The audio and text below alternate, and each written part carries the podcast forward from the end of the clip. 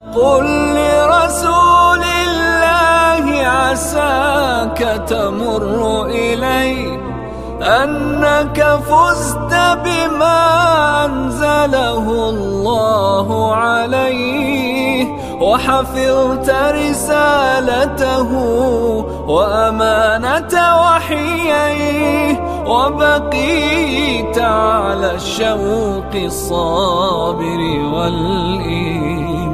قل للكون وقل للخلق وللأزمان. كم تهنأ فؤادك يملأه القرآن. كتب عليكم الصيام لعلكم تتقون. إن لم يزد صيامك في تقواك فما هو غير إنهاك لقواك. كتب عليكم الصيام كما كتب على الذين من قبلكم. هذه الأمة امتداد للمؤمنين من الأمم السابقة وأخوتنا لهم ثابتة بموجب هذه الآية. أياما معدودات. قالها الله سبحانه في سياق تسلية المؤمنين وتخفيف معاناة الصوم عليهم. هونها تهن الشهر قصير لا يحتمل التقصير. وقدومه عبور لا يقبل الفتور فالسباق السباق قولا وفعلا. حذروا النفس حسرة المسبوق. ولتكبروا الله. الله أكبر من كل آلامنا وأوجاعنا ومخاوفنا وجراحنا. ولذا نكررها كل يوم عشرات المرات في صلواتنا. ولتكبروا الله على ما هداكم. قال ابن عباس حق على المسلمين. إذا نظروا إلى هلال شوال أن يكبروا الله حتى يفرغوا من عيدهم. وإذا سألك عبادي عني فإني قريب. الله قريب فالبعد منك إذا أيها العبد البعيد. فإني قريب.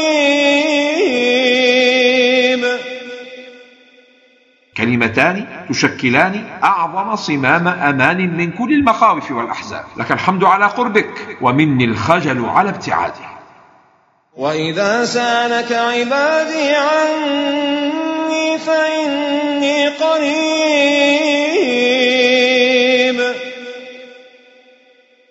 والسؤال هل أنت من عباده حقا؟ ما أقرب الرب وأبعد العبد إذا غفل عن الدعاء. أجيب دعوة الداعي إذا دعان.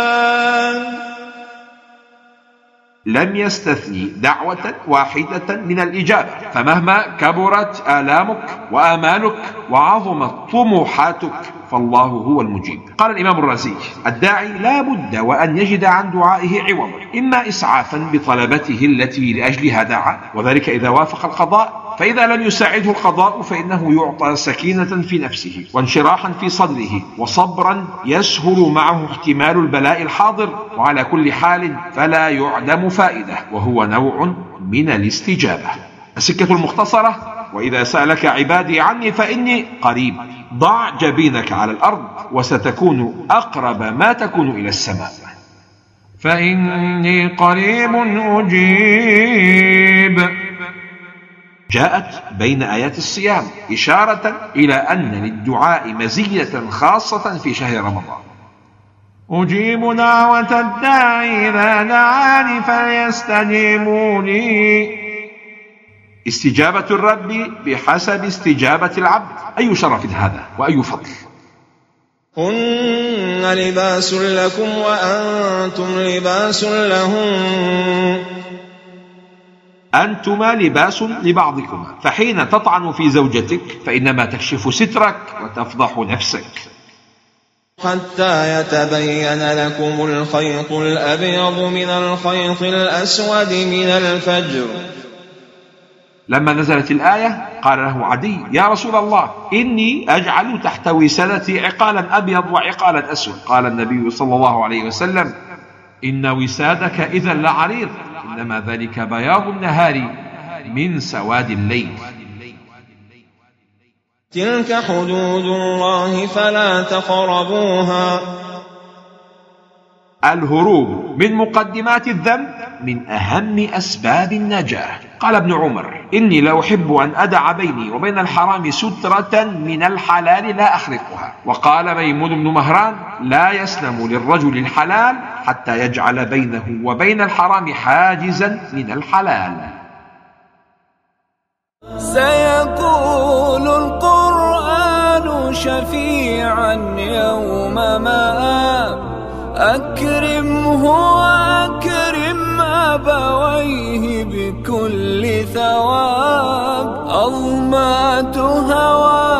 هواجره يا رب الأرباب أسهرت لياليه فامنحه الرضوان.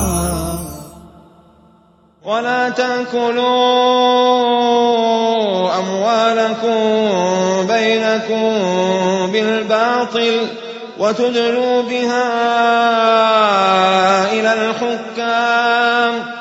لتأكلوا فريقا من أموال الناس بالإثم وأنتم تعلمون.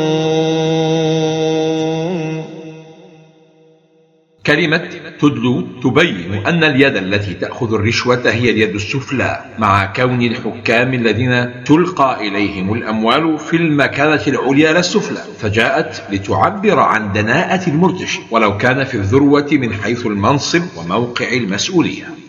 وليس البر بأن تأتوا البيوت من ظهورها. قال البراء رضي الله عنه نزلت هذه الآية فينا. كانت الأنصار إذا حجوا فجاءوا لم يدخلوا من قبل أبواب بيوتهم ولكن من ظهورها. فجاء رجل من الأنصار فدخل من قبل بابه فكأنه عير بذلك فنزلت وليس البر. وأتوا البيوت من أبوابها.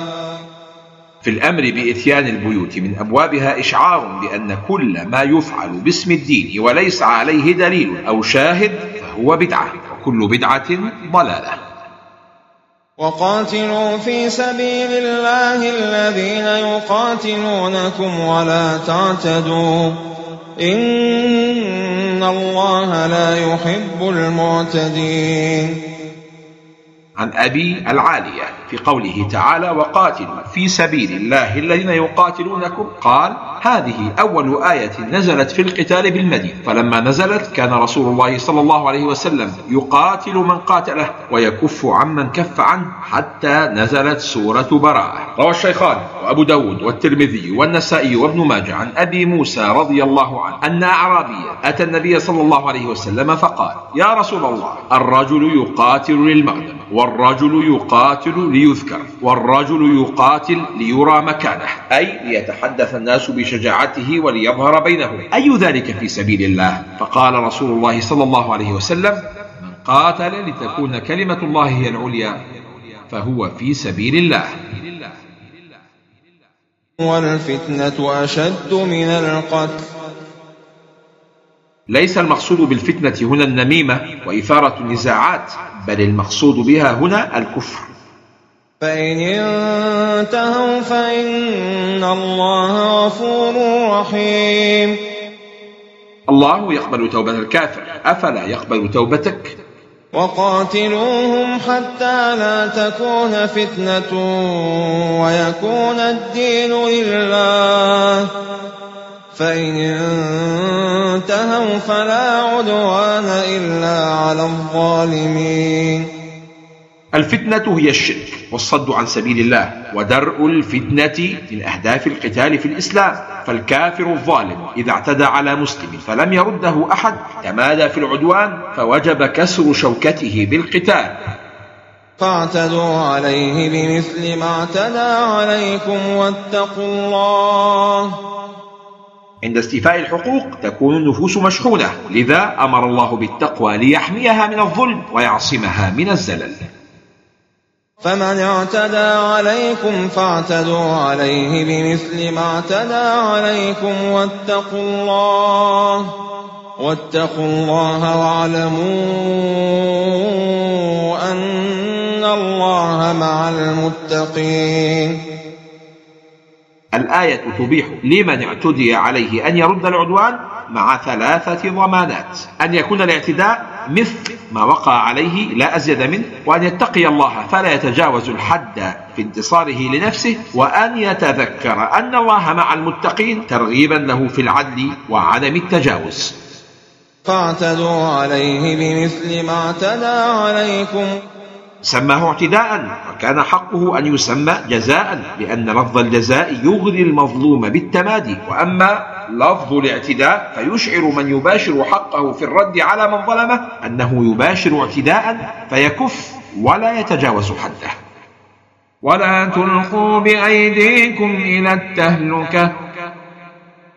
المقصود بالتهلكة في هذه الآية عكس ما يتبادر لأذهان الكثير هو ترك الجهاد في سبيل الله وعدم الإنفاق. وأتموا الحج والعمرة لله. لله وحده.